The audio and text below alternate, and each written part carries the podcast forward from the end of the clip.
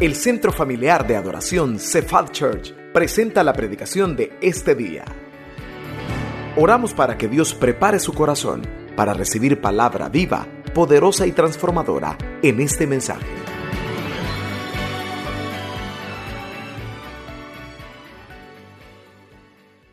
hacer una pregunta, a ver si usted se hubiera ganado la canasta o no. O ya estuvo, ya se fueron, ¿verdad? Pero haga un ejercicio, a ver si usted se hubiera ganado la canasta o no. ¿Quién se sabe de memoria nuestra declaración de fe? Amén. Dice, soy un hijo de Dios. Estoy, ¿qué dice? Ante el trono de la gracia. Va, vamos a tratar de decirlo de memoria. Hoy no nos lo van a poner en la pantalla. Lo decimos a la cuenta de tres. Si gustan, nos ponemos de pie para decirlo juntos. Trate de recordarlo. Poco a poco es algo que el Señor nos va a ir ayudando. Soy un hijo de Dios, estoy ante el trono de la gracia, soy completamente perdonado. ¿Se acuerdan, verdad?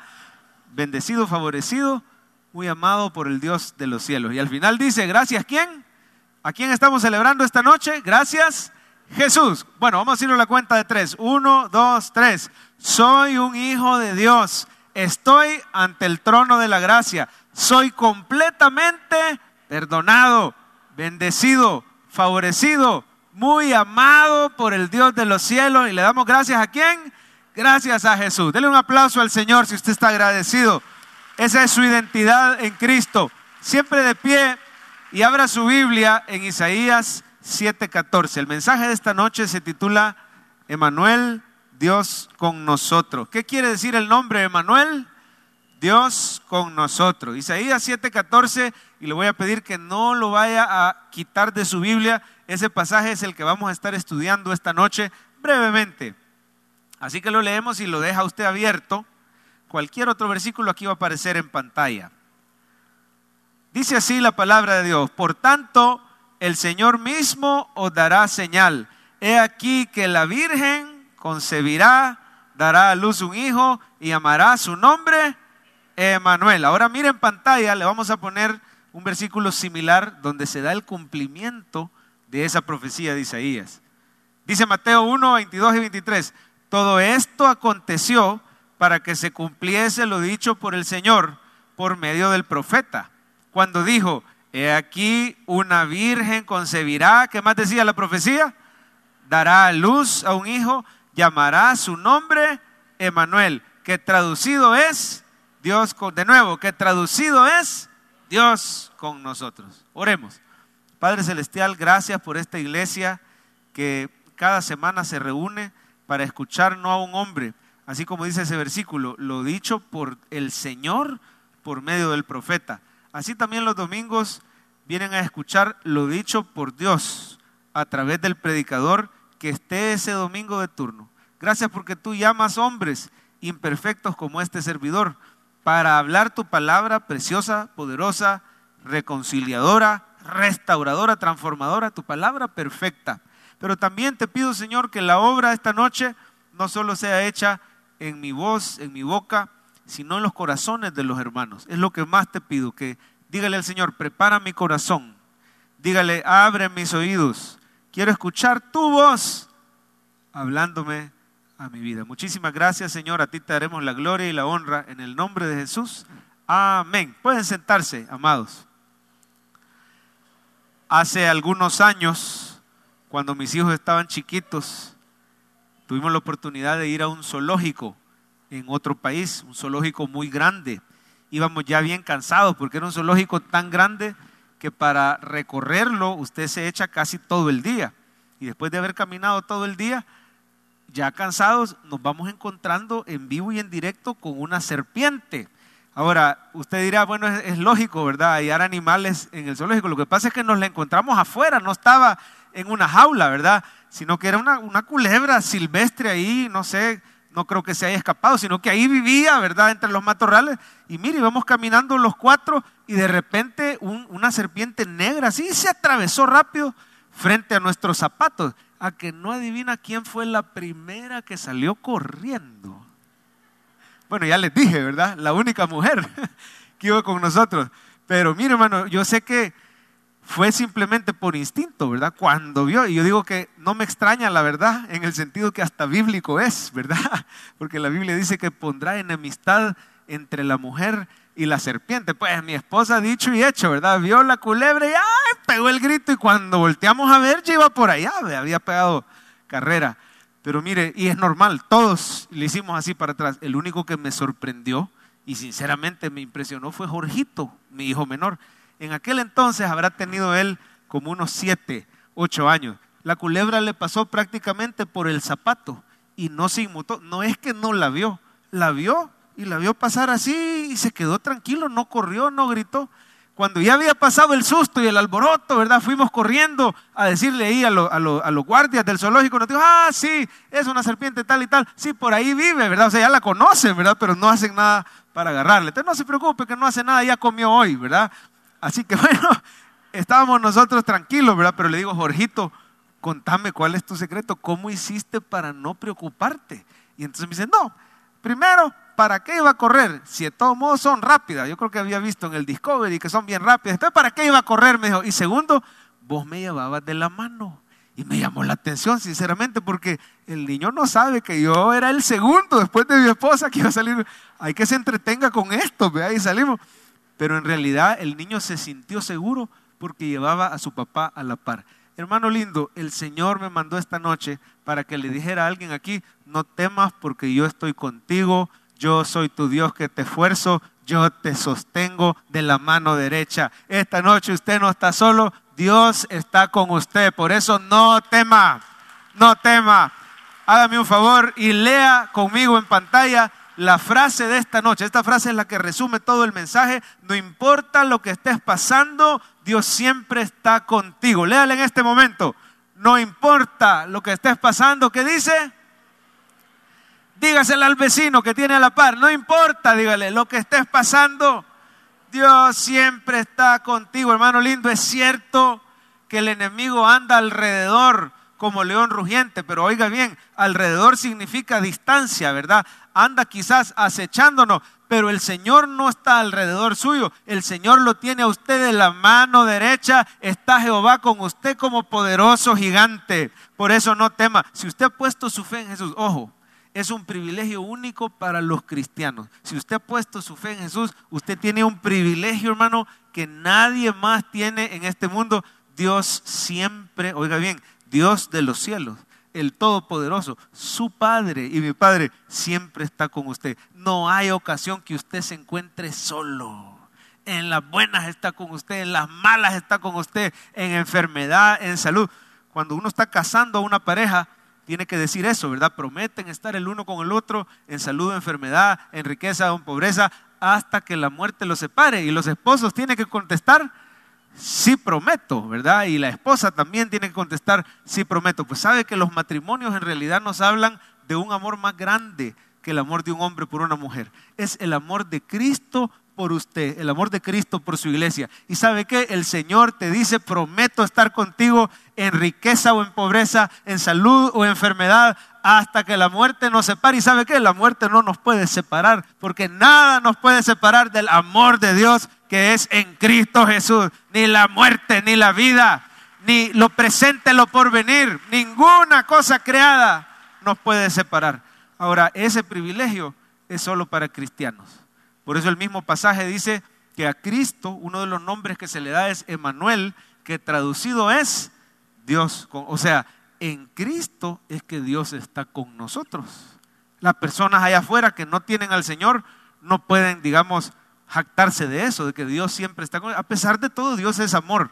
¿Cuántos sabían que Dios ama a todas las personas del mundo? Dios es amor. Él ama incluso a todas sus criaturas. Él hace salir el sol sobre justos e injusto, hace caer la lluvia, a la gente inconversa les hace favores, ¿verdad? La gracia común del Señor les da bendiciones, pero Él tiene un amor especial por sus hijos. A sus hijos Él les ha prometido que siempre va a estar con Él. Ahora, ojo, la palabra de Dios nunca dice, no temas porque tú eres fuerte. No dice, no temas porque tú vas a tener victoria, no temas porque tú eres vencedor. No, dice, no temas porque yo estoy contigo. Miren en pantalla algunos versículos. Por ejemplo, Isaías 41.10 dice, no temas porque, ¿qué dice? Yo estoy contigo. No desmayes porque yo soy tu Dios. ¿Qué dice? ¿Qué, qué quiere decir tu Dios que te esfuerzo? Quiere decir que cuando sientes que ya no tienes fuerza, el Señor está contigo para darte nueva fuerza. Él es fuerza alcanzado y multiplica las fuerzas al que no tiene ninguna. Promesa de Dios para ti esta noche. Los que esperan en Jehová tendrán nuevas fuerzas. Correrán y no se cansarán. No diga ya no aguanto. Dios está contigo. Dice yo soy tu Dios que te esfuerzo y mire cómo termina el versículo. Siempre te ayudaré, siempre te sustentaré con la diestra de mi justicia. Diga conmigo siempre.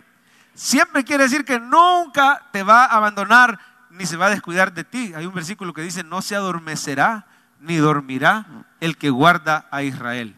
Aunque el peligro, hermano, que nos aceche sea peligro de muerte. Fíjese que hay un versículo que está en pantalla, Salmo 23, 4, que dice, aunque ande en valle de sombra de muerte, no temeré mal alguno. ¿Por qué no temeré? Porque tú estarás eso de valle de sombra de muerte se refiere a un valle donde el peligro era mortal. Yo no sé, hermano, si usted este año, yo creo que con esto de la pandemia y todas las situaciones que se han desencadenado por la pandemia, yo creo que muchos de nosotros hemos en algún momento sentido temor de la muerte. Si usted no lo ha sentido por usted mismo, tal vez lo ha temido por un ser querido. Pero quiero decirte, hermano, no temas a la muerte porque el Señor está contigo y nada te puede separar del Señor no le tema a la delta, no le tema a la omicron. El alfa y la omega está contigo y no te va a dejar. No te dejaré ni te desampararé, dice el Señor. Gloria a Dios, dese lo fuerte que es para Él. Así que esta noche el mensaje, es claro. En Navidad recordamos a Emanuel, uno de los nombres de Cristo, que significa que Dios siempre está con nosotros. Claro, eso no quiere decir que no nos tenemos que esforzar que no tenemos que ser valientes. Lo tenemos que hacer recordando que el Señor es el que va con nosotros. Él es el que abre caminos. Él es el que nos da la victoria. Él es el que te defiende. Oiga bien, una mujer esa noche había dicho, yo estoy sola desde que no está mi esposo, nadie por mí. Déjeme decirle que el Señor sí está con usted, Él la defiende, Él es su abogado y Él pelea por usted. Su causa, el Señor la va a defender porque usted no está sola, pero eso sí, Él te dice esta noche, ya deje esa actitud de depresión y de que cómo voy a hacer. No, esfuércese. Mire lo que dice la palabra en Josué 1.9. Mira que te mando. A ver, mujer, esto es para ti. Mira que te mando, ¿qué dice? Que te esfuerces y seas valiente. No temas, diga conmigo, no temas ni desmayes. ¿Por qué?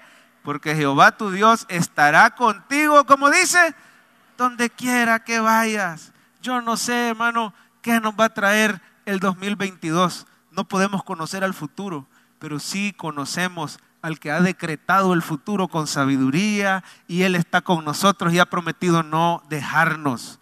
Así que hermano, hay personas que se confunden y dicen, si Dios está conmigo, no debería de estar yo pasando pruebas. Pero eso no es lo que dice la Biblia. La Biblia dice que, que Dios está con nosotros aún en medio de la prueba. Por ejemplo, dice Jesús, en el mundo tendréis aflicción, pero confiad porque yo he vencido al mundo. Quiere decir que la batalla es del Señor. Un amén. ¿Oíste bien lo que te dice el Señor, hermano? La batalla es del Señor, no es tuya. Confía porque Él ha vencido al mundo. Isaías 43 nos aclara que el Señor está con nosotros aunque sí tengamos pruebas, ¿verdad? Dice, no temas porque yo te redimí. ¿Qué dice? Te puse nombre, mío eres tú cuando pases por las aguas, que dice, yo, Emanuel, ¿verdad? Estaré contigo. Y si por los ríos, no te anegarán. Está dando la imagen de un hombre queriendo cruzar un río y que la corriente le llega hasta aquí. Oiga, quizás alguien había dicho, yo siento que el agua la tengo hasta el cuello. Agárrese de esa promesa que dice, cuando pase por las aguas, yo estaré contigo. En medio de esa prueba no estás solo, el Señor está contigo. Cuando pase, me encanta porque la palabra cuando solo habla de, es cuestión de tiempo para que pasemos por pruebas. O sea, de que van a haber pruebas, van a haber pruebas. Dice la Biblia, muchas son las aflicciones del justo. ¿Quién es el justo? Es el cristiano. Muchas, le pueden venir varias a la vez, pero la promesa, ¿verdad? Yo estaré contigo. Dice, y de todas le librará Jehová. Vas a ver la bondad de Jehová en tu vida. ¿Lo crees? Dice amén. Vas a ver la bondad de Jehová en tu vida. Dice también cuando pase por el fuego no te quemarás, ni la llama arderá en ti, porque yo Jehová, Dios tuyo, el Santo de Israel, soy tu Salvador. Yo quiero que voltee a ver el pasaje de Isaías 7:14 que tenemos ahí. Vamos a subrayar alguna frasecita. Yo siempre le pido que el pasaje base no lo pierda, porque aquí somos una iglesia que subraya, que anota, que estudia la palabra. Por ejemplo, subrayame la frase por tanto, ahí aparece en pantalla, la frase por tanto que está al principio, dice, el Señor mismo dará, subraya la palabra señal. Por tanto os dará señal. La, frase por tanto es lo que une al versículo 14 con todo lo que venía antes. Por tanto, en vista de. ¿Y qué es lo que estaba pasando en los versículos anteriores? Estaba reinando sobre Judá un rey llamado Acaz. Y este rey estaba muy afligido. Estaba afligido porque se habían unido dos reinos para atacarlo. Lo querían matar, derrocar, matarlo y después poner a alguien más a reinar sobre Judá. Así que este rey estaba afligido, ¿verdad? porque no solo eran cualquier enemigo, ¿verdad? eran los sirios, que eran muy poderosos, pero también se había unido, este era un golpe bajo para el rey Acaz, se había unido sus hermanos, los israelitas del reino del norte. Imagínese usted, hermano Ricky, si se puede un poquitito más, porque siento que estoy forzando la voz. Y le decía que Israel se había dividido en dos reinos, el reino del sur, que es de donde viene Cristo, Judá, ¿verdad? Por eso se le llama el león de la tribu de Judá, y este rey Acaz era el rey de Judá. Digamos que eran los que más se habían mantenido en la adoración correcta, ¿verdad? Al Señor. Pero el reino del norte se había desviado totalmente, ¿verdad? Y ellos, hermano, se habían eh, ido, se habían unido con los sirios. Así que, aparte del peligro y del temor que sentía Acaz, se sentía traicionado también. Se sentía atemorizado que sus hermanos, los israelitas, que habían salido de la misma familia, le habían dado la espalda, lo habían traicionado. Y el profeta Isaías llega y le dice, no temas, dice el Señor que Él te va a rescatar, pero tenés que creer que Él te va a rescatar. ¿Y sabes qué le dice? Para que no tengas duda que Él te va a rescatar, pedirle una señal al Señor. No, no, no, yo no quiero pedir señal, ¿verdad? Habría que entrar en detalle, se lo estoy narrando así rápido. Pero el profeta Isaías insistió y dijo, dice el Señor que Él te va a dar una señal. La Virgen concebirá dará a luz un hijo y amará su nombre Emanuel. Subraya, por favor esa señal, la vamos a subrayar en este momento. Dice, el Señor mismo dará señal. He aquí, la Virgen concebirá. Si es posible, subraye esa profecía. Y dará a luz un hijo y llamará su nombre Emanuel.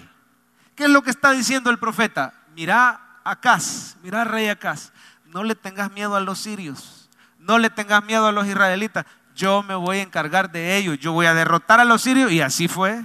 Yo voy a hacer que Israel, incluso de aquí a algunas décadas, va a desaparecer. El reino del norte así fue, fue prácticamente extinguido, desaparecido por los asirios. Pero le dice Isaías, no tengas miedo y la señal es esta, la virgen concebirá, dará a luz. Cuando tú veas una virgen que concibe, entonces te vas a acordar de esta señal. Ahora, yo quiero que usted sepa algo, hermano. Esta es una profecía de doble cumplimiento. Porque en el momento que se cumplió, que el Señor rescató militarmente a Judá.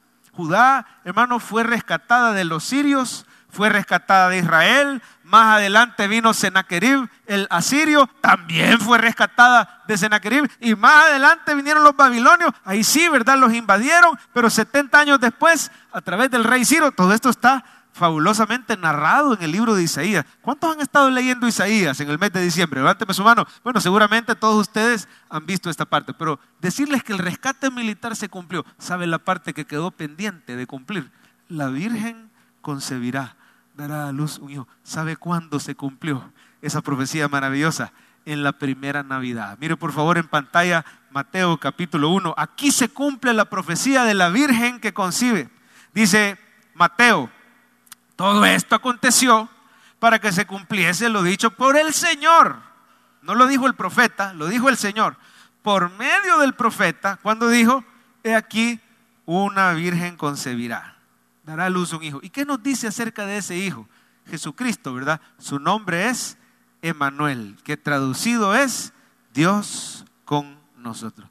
Hermano lindo, en esta Navidad celebramos que Dios no se quedó en el cielo, viéndonos desde lejos cómo el pecado nos destruía. No, Dios no te dejó solo. Él personalmente vino a esta tierra a salvar a la humanidad. ¿Y sabe qué, hermano? Imagínense qué grave era nuestra condición pecaminosa para que Dios personalmente haya tenido, Él no mandó un ángel, Él no mandó un enviado, Él personalmente vino, el Padre envió al Hijo y el Hijo vino, hermano, y dio su vida. Jesús nació en esa primera Navidad.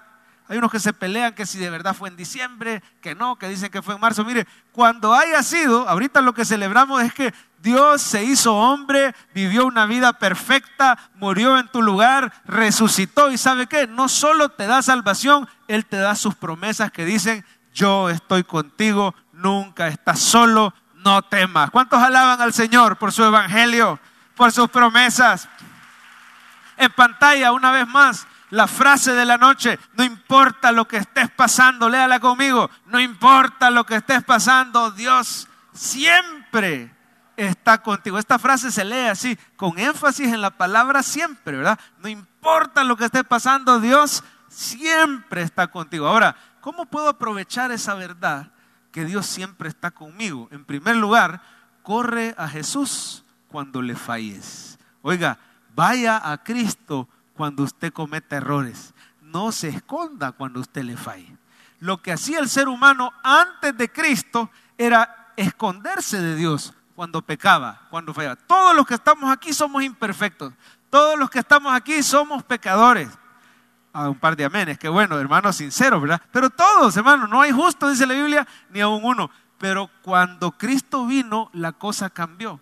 Ahora ya no tenemos, Adán y Eva, cuando pecaron, se escondieron de Dios. Pero cuando vino Cristo, ahora el hombre puede acercarse al Señor confiadamente al trono de la gracia. Antes de Cristo, usted se acercaba a un trono de juicio cuando usted había pecado, porque Él es un Dios santo y somos pecadores. La conciencia nos acusaba, nos alejábamos, pero muchos cristianos, hermanos, cometen el error de decir, híjole, pero si Dios siempre está conmigo, ya la regué porque cuando si estuviera conmigo, mire, el día domingo, o si estuviera conmigo el día del culto, excelente, ¿verdad? Pero que Dios esté conmigo en la semana, a mí me preocupa, pastor, porque quiere decir que cuando me enojo está conmigo. Quiere decir que cuando se me sale la caja de lustre, ¿cuántos dicen amén? No, ¿verdad? Esos vienen a las 4 de la tarde, vinieron a las 4 está conmigo. Hay uno que dice, ay, no me diga, pastor, que Dios siempre, siempre, siempre está conmigo. Y cuando le riego y cuando le fallo, no, qué vergüenza. Yo me acuerdo cuando era niño, uno de mis grandes temores, y hablábamos con mis compañeros cuando estábamos en el culto de jóvenes, ¿verdad? Yo decía, híjole, el pastor de jóvenes en aquel entonces se llamaba el pastor David Molina. Y decíamos, imagínate que el pastor David Molina se viniera a vivir con uno a la casa durante una semana. No, hombre, de cuántas cosas se enteraría el pastor. Y yo le quiero decir, imagínese, hermano, que se pudiera eso, ¿verdad? Que ustedes me recibieran como su huésped, a mí como pastor, en su casa durante siete días. ¿Cuántos pleitos presenciaría el pastor Carrá en tu casa? ¿Cuántos enojos? ¿Cuántos gritos? cuántas otras cosas más. Pero quiero decirle algo, hay alguien que está con usted siete días a la semana, 24 horas al día, lo sabe todo y aún así te ama, su nombre es Jesucristo, corre a Él cuando falle, Él no está contigo para juzgarte. Este es el error que la gente cree que Cristo vino y se quedó con nosotros en la persona del Espíritu, vino para juzgarnos. Pero mire Juan 3.17, ¿verdad? Citamos siempre Juan 3.16. De tal manera amó Dios al mundo. Pero mire el 17. Porque no envió Dios a su Hijo al mundo para condenar al mundo. ¿Sino para qué, iglesia? Para que el mundo sea salvo por él. Dios no te deja ni aun cuando falla. Es más, te voy a decir algo. Cuando fallas, tu única esperanza de tener victoria es el Señor Jesucristo. Por eso dice la Biblia, no tenemos un sumo sacerdote que no pueda compadecerse, o sea, entenderte. El Señor entiende nuestra debilidad, sabe que somos polvo, ¿verdad? Y entonces dice, es uno que fue tentado en todo, según nuestra semejanza, pero sin pecado. Una de las cosas maravillosas de que Dios se haya hecho hombre es que comprende a los hombres y a las mujeres, porque enfrentó nuestra misma debilidad, enfrentó cansancio, enfrentó tristeza, enfrentó desánimo, enfrentó tentación. Cristo te comprende esta noche, pero ¿sabes qué? En Él está la clave de tu victoria. porque enfrentó todo, pero sin pecado. Y dice el otro versículo, estoy citando Hebreos 4, dice, acerquémonos pues, como dice, confiadamente al trono de la mitad de la pantalla para abajo, léalo, dice, acerquémonos confiadamente al trono de la gracia para alcanzar misericordia y hallar gracia para el oportuno socorro. Yo no sé si quedó encendido un micrófono de coro, Ricky, porque oigo feedback, tal vez se puede revisar por ahí, para alcanzar misericordia. Uno de estos días me sucedió una cosa, hermano. Se quedaron mis amados suegros, quienes me están viendo por medio de la pantalla. Hey, iglesia, ayúdenme por favor para que me den doble pavo hoy en la noche. Démosle un aplauso por favor a mis amados suegros que nos están viendo desde casa a través de la pantalla. Los quiero mucho, ya llego. Y entonces se quedaron allá por Sonsonate, el vehículo les falló. Y saliendo del culto a la una de la tarde, hace un par de semanas, me dice mi esposa y le digo, mira, vámonos, porque aunque les mandemos una grúa de allá de Sonsonate, la grúa va a tardar un ratito y además se van a venir ellos bien incómodos. Entonces vamos a traerlos, tú te los traes en el vehículo y yo me voy en la grúa. Y mire, así fue, sinceramente cansado. Ese día había predicado dos veces. Cuando llegamos a Sonsonate, yo no me imaginaba lo que el Señor tenía preparado, porque siempre usted tiene que saber que si Dios está con usted es porque Él lo puede usar. Hágame un favor y dígale a la persona que está a la par, déjese usar por Dios en el 2022. Dios está contigo, te va a usar. ¿Qué decía la gente de, de José? Mas Jehová estaba con José y fue varón próspero. Prosperó, Dios lo usó tremendamente en Egipto. ¿Qué decía la gente de David? Mire, rey Saúl, mande a traer a David para que toque el arpa porque es un muchacho esforzado, excelente y Dios está con él. Cuando Dios está con usted, usted puede confiar que Dios lo quiere usar. Pero aquí el punto es este, cuando uno le falla al Señor, no se tiene que alejar, se tiene que acercar al Señor, porque Él le va a dar la gracia y la misericordia. Del Señor te va a venir el perdón y te va a venir el poder para vencer la tentación. Pues le cuento lo que me sucedió. Llegamos en efecto al mismo tiempo de la grúa, ¿verdad? La grúa está subiendo la camioneta de mis suegros. Nosotros que vamos llegando a Sonsonate, mis suegros se pasan al vehículo con mi esposa y emprenden ellos el regreso. Me quedo yo con el de la grúa, terminó de subir la camioneta y entonces cupe yo adentro de la cabina de la grúa. Y la camioneta venía atrás y veníamos platicando y yo no me presenté, no dije soy pastor. Le voy a ser bien sincero porque ese día, como andaba cansado, yo dije, ay, ya no tengo ganas de predicar una tercera vez. Y le voy a hacer otra confesión. A veces es más fácil predicar desde un púlpito que evangelizar a una persona de uno a uno. Y yo, mi fuerte no ha sido ese, evangelizar. Pero cuando Dios quiere, quiere usarlo a uno. Entonces me voy ahí en la cabina, no me presenté. El muchacho pone una gran música a todo volumen de banda. Pero mire, una ranchera buenísima. Todavía me acuerdo que la letra, hermano, yo la había oído hace mucho tiempo esa canción. No sé si algunos la habrán oído. Peligroso, van a calentar motores si se la canto. ¿verdad? Pero decía, soy honesta con él y contigo a él lo quiero, a ti te he olvidado, ya no te aferres, decía la canción, bueno, pero, pero versión banda, mire, y el muchacho a todo volumen y me dijo, ¿no le molesta? No, le dije, ay, déjela. Veníamos oyendo las alabanzas, veníamos oyendo la canción. Y de repente el muchacho me dice, fíjese que hoy es mi primer día de trabajo y usted es mi primer cliente. En la pandemia yo me quedé sin empleo, Ayer fui, porque yo hace muchos años había trabajado en grúa, ya tengo experiencia, pero me había ido. Ayer fui donde mi ex jefe y me acaba de contratar. Usted es mi primer cliente. Ay, Dios, dije, Dios quiere convertir a este tipo porque su primer cliente es un pastor. Y entonces yo callado, ¿y cómo hago, Señor? Si tú quieres que le hable, dame la salida. ¿Cómo, qué le digo? ¿Cómo entro? Porque ahí es donde cuesta, ¿verdad? Por cierto, no se vaya a perder nuestro próximo diplomado los días miércoles a las 6 de la tarde a partir del miércoles 5 de enero, aquí mismo, totalmente gratis, cómo evangelizar y cómo disipular al recién convertido. No se lo vaya a perder. Pero entonces le digo, ahí vamos platicando y lo único que yo dije, lo único que se me ocurrió fue decirle, ¿cómo te llamas? Enrique me dijo, mira Enrique, Dios te dio este trabajo. Sí, me dijo, amén. Dios me dio este trabajo. A pesar, me dijo, que yo soy un mal hijo de Dios. Bueno, entonces me quedó ahí pendiente, la, me, me llamó la atención lo que me dijo, yo soy un mal hijo y a pesar de eso Dios me dio este trabajo. Fíjese, me dijo que yo tengo un problema, yo tengo un vicio y no lo puedo dejar. Antes yo iba a la iglesia, pero como yo le fallo a Dios, lo que hice fue alejarme Dios. Así que no regreso a la iglesia, sino hasta que yo haya dejado mi vicio, entonces me voy a acercar a la iglesia. ¿Cree usted que está bien lo que había hecho Enrique? Entonces ya no aguanté más y le dije, Enrique, me senté, fíjate que yo soy pastor.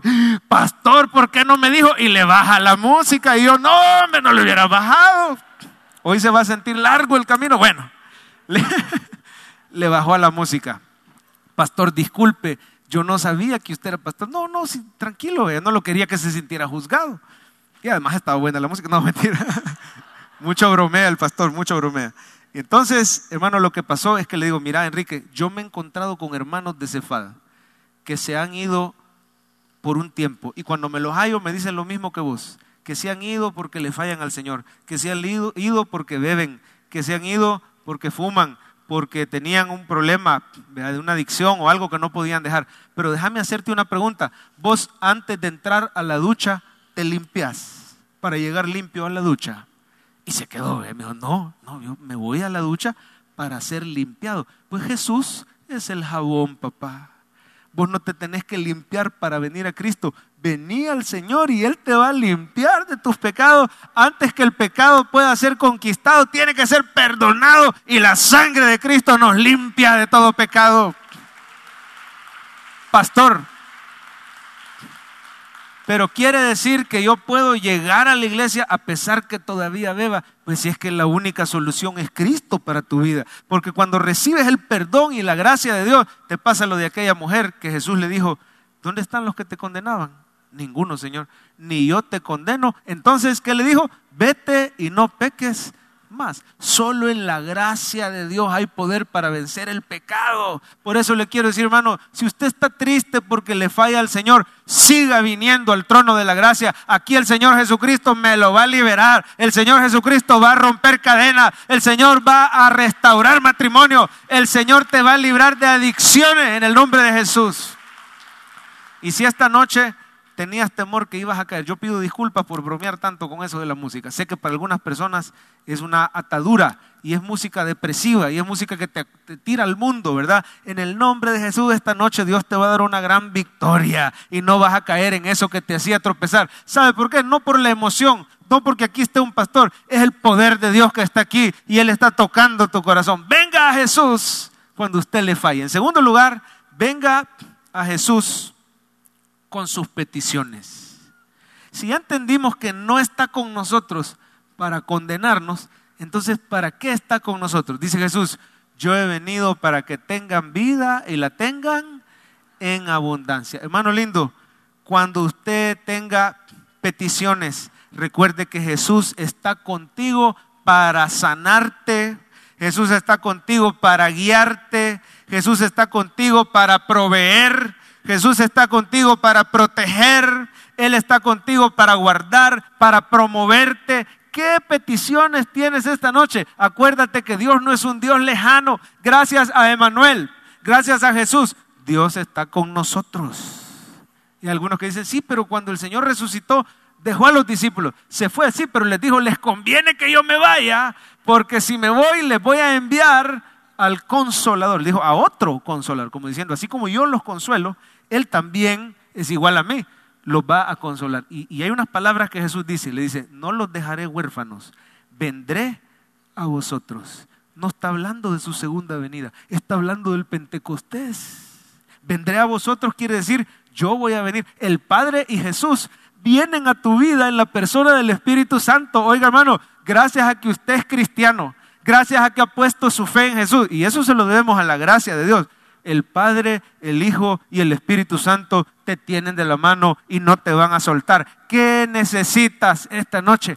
Pídaselo al Señor, pídaselo en el nombre de Jesús, pídale con fe, pídale con confianza. Hay dos ocasiones cuando el Señor dijo, grande es tu fe a una persona, dos nada más. Y las dos ocasiones, siempre la persona dijo, en resumen, dijo esto, no lo merezco, pero creo en tu amor y creo en tu poder. Hágame un favor y diga esta noche, no lo merezco, pero creo en tu amor y creo en tu poder. Dígalo de nuevo, piense en su petición y diga, Señor, no lo merezco, pero creo en tu amor y creo en tu poder. ¿Quiénes fueron esas dos personas? La mujer sirofenicia, que ni siquiera era judía, y cuando Jesús le dice, no está bueno dar el pan, quitarle el pan a los hijos, dárselo a los perrillos. Sí, Señor, pero aún los perrillos, ¿verdad? Como diciendo, yo no lo merezco, pero creo en tu bondad, creo en tu amor.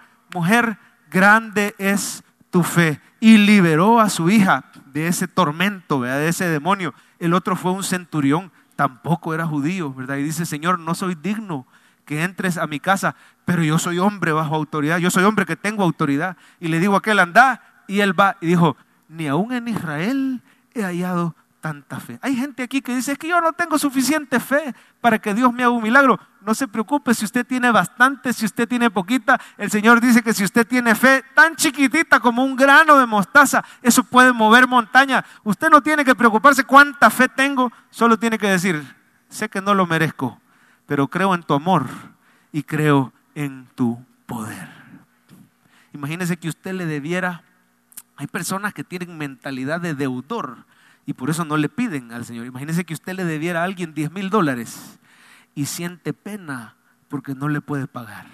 Y usted no es que se ande escondiendo, pero lo evita. Porque qué feo se siente ser deudor. Yo le debo a alguien 10 mil dólares y no le puedo pagar, me da vergüenza con él. No quiero estar, hemos sabido de gente que debe a otro hermano y mejor busca otro culto. O si es posible, busca otra iglesia porque no se quiere, siente la pena y dice, si yo pudiera pagar, pagara, pero no puedo, ¿verdad? Imagínese que usted tiene eso, esa deuda de 10 mil. Pero imagínese, hermano, que viene alguien y le paga a su acreedor un millón. Imagínese, ¿qué pasaría si usted se da cuenta y le trae la buena noticia y le dice, ¿sabes qué? Ya no le debes los 10 mil a aquel, porque le pagaron por vos. Y no solo le pagaron los 10 mil, le dieron un millón. Siempre te esconderías de la otra persona yo ya no me escondería. Yo llegaría y me le pararía frente y le diría, ajá, te mandé a pagar. Gracias a mí sos millonario. Pásate algo, papá. Por lo menos invítame a cenar. Vamos a un lugar fino, vamos a la hacienda, qué sé yo, vamos a un restaurante, a un hotel. Vos pagás. No molestes, papá, si hoy sos millonario, gracias a esa deuda que tenemos. ¿Sabe, hermano, que eso es exactamente lo que Cristo hizo por ti? Cristo, He is an overpayment. Él pagó de más. Tus pecados eran muchos, pero la sangre de Cristo vale más que todos nuestros pecados. El Señor, hermano, pagó por completo tus pecados. ¿Por qué te digo esto? Porque hay gente que tiene pena de, acercarse a Dios y pedirle. No, hermano, en el nombre de Jesús usted le puede pedir favores al Señor. No los pida a nombre suyo, pídalos a nombre de Jesús, porque Él ya pagó tu deuda. Recuerde, no lo merezco, pero creo en tu amor y creo en tu poder. Y por último, y con esto terminamos para ya dejarlos ir. Si Jesús está siempre contigo, corre a Él cuando estás afligido. Realmente, dicen algunos, pastor, realmente está conmigo el Señor con estas grandes pruebas que tengo. ¿Cómo me dice usted que Dios está conmigo? Se bien bonito, pero yo no lo veo en mi vida. Pero hermano, ese mismo error tenía, por ejemplo, Gedeón, ¿verdad? Cuando se le apareció el Señor y le dice, varón valiente y esforzado, Dios está contigo. Ay, Señor, ¿cómo que Dios está conmigo? Si miran los madianitas, lo que nos han hecho, no te preocupes, ve con esta tu fuerza y, y lo anima, ¿verdad? Que siga adelante. Hoy el Señor te dice, mira que te mando, que te fuerces y seas valiente. No temas en esa prueba que estás pasando, porque yo estoy contigo. Puede ser un mal diagnóstico, puede ser algo grave. El Señor se quiere glorificar en tu vida. Y quiero que consideres esto. ¿Cómo más ibas a conocer a un Dios sanador si no es a través de esa prueba? En el desierto conocemos el poder y la gracia de Dios. Los discípulos iban en la barca y estaba azotada por la tormenta. Pero ¿cómo iban a saber que el viento y el mar le obedecen al Señor si no era atravesando esa tormenta? ¿Cómo iban a saber que era un Dios poderoso que camina sobre las aguas y podía hacer que ellos caminaran sobre las aguas. Muchas veces la tormenta es permitida por Dios para revelar su gloria en tu vida y en mi vida. Por eso necesitamos saber, hermano, que cuando estamos en aflicción, en angustia, como el salmista, debemos clamar. Salmo 46 dice, Dios es nuestro amparo, fortaleza y qué más? Nuestro pronto auxilio en las tribulaciones. Siempre ore cuando oye una ambulancia pasar. El Señor va con ellos y el Señor puede hacer milagros. Y así hay cristianos, ¿verdad? Que están pasando aflicción y se nos olvida que el Señor está ahí con nosotros. Antes de cualquier cosa, clame al Señor. Él dice, clama a mí y yo te responderé. Mire cómo dice el pasaje de Salmo 46.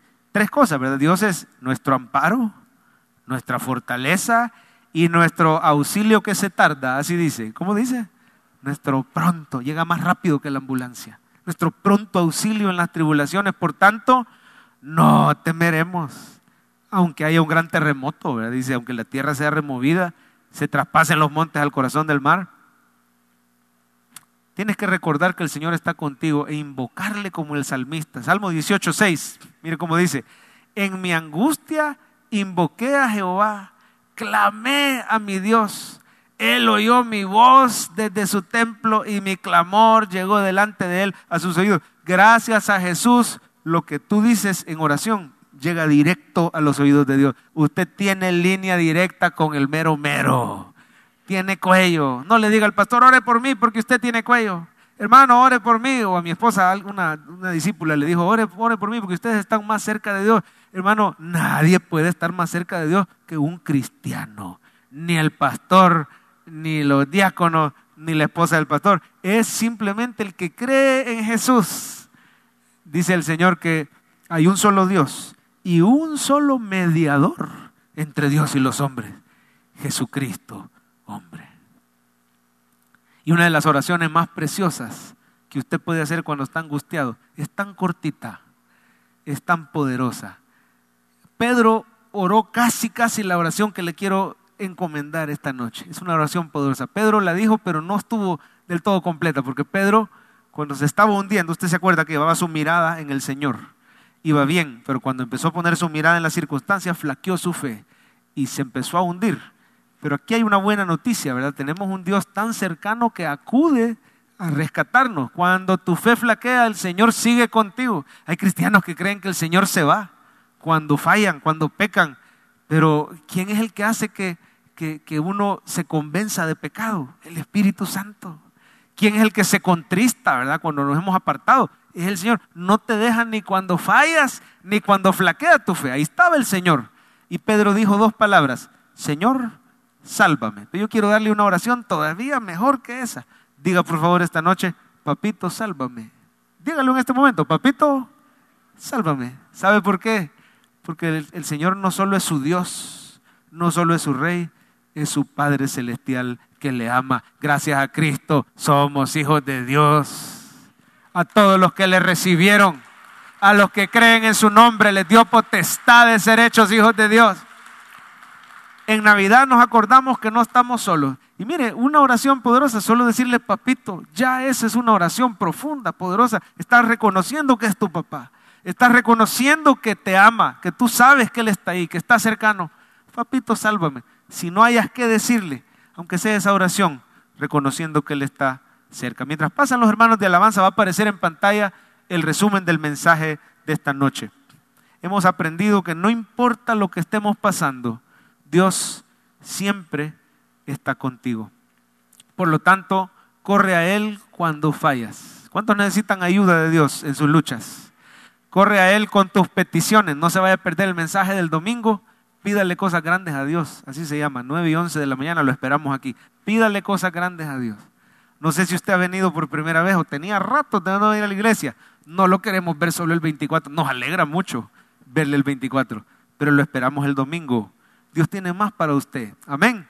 Y el tercer punto, corre a Él en la aflicción. Póngase de pie y vamos a cantar que Él es el Dios poderoso, el Dios milagroso, que abre caminos.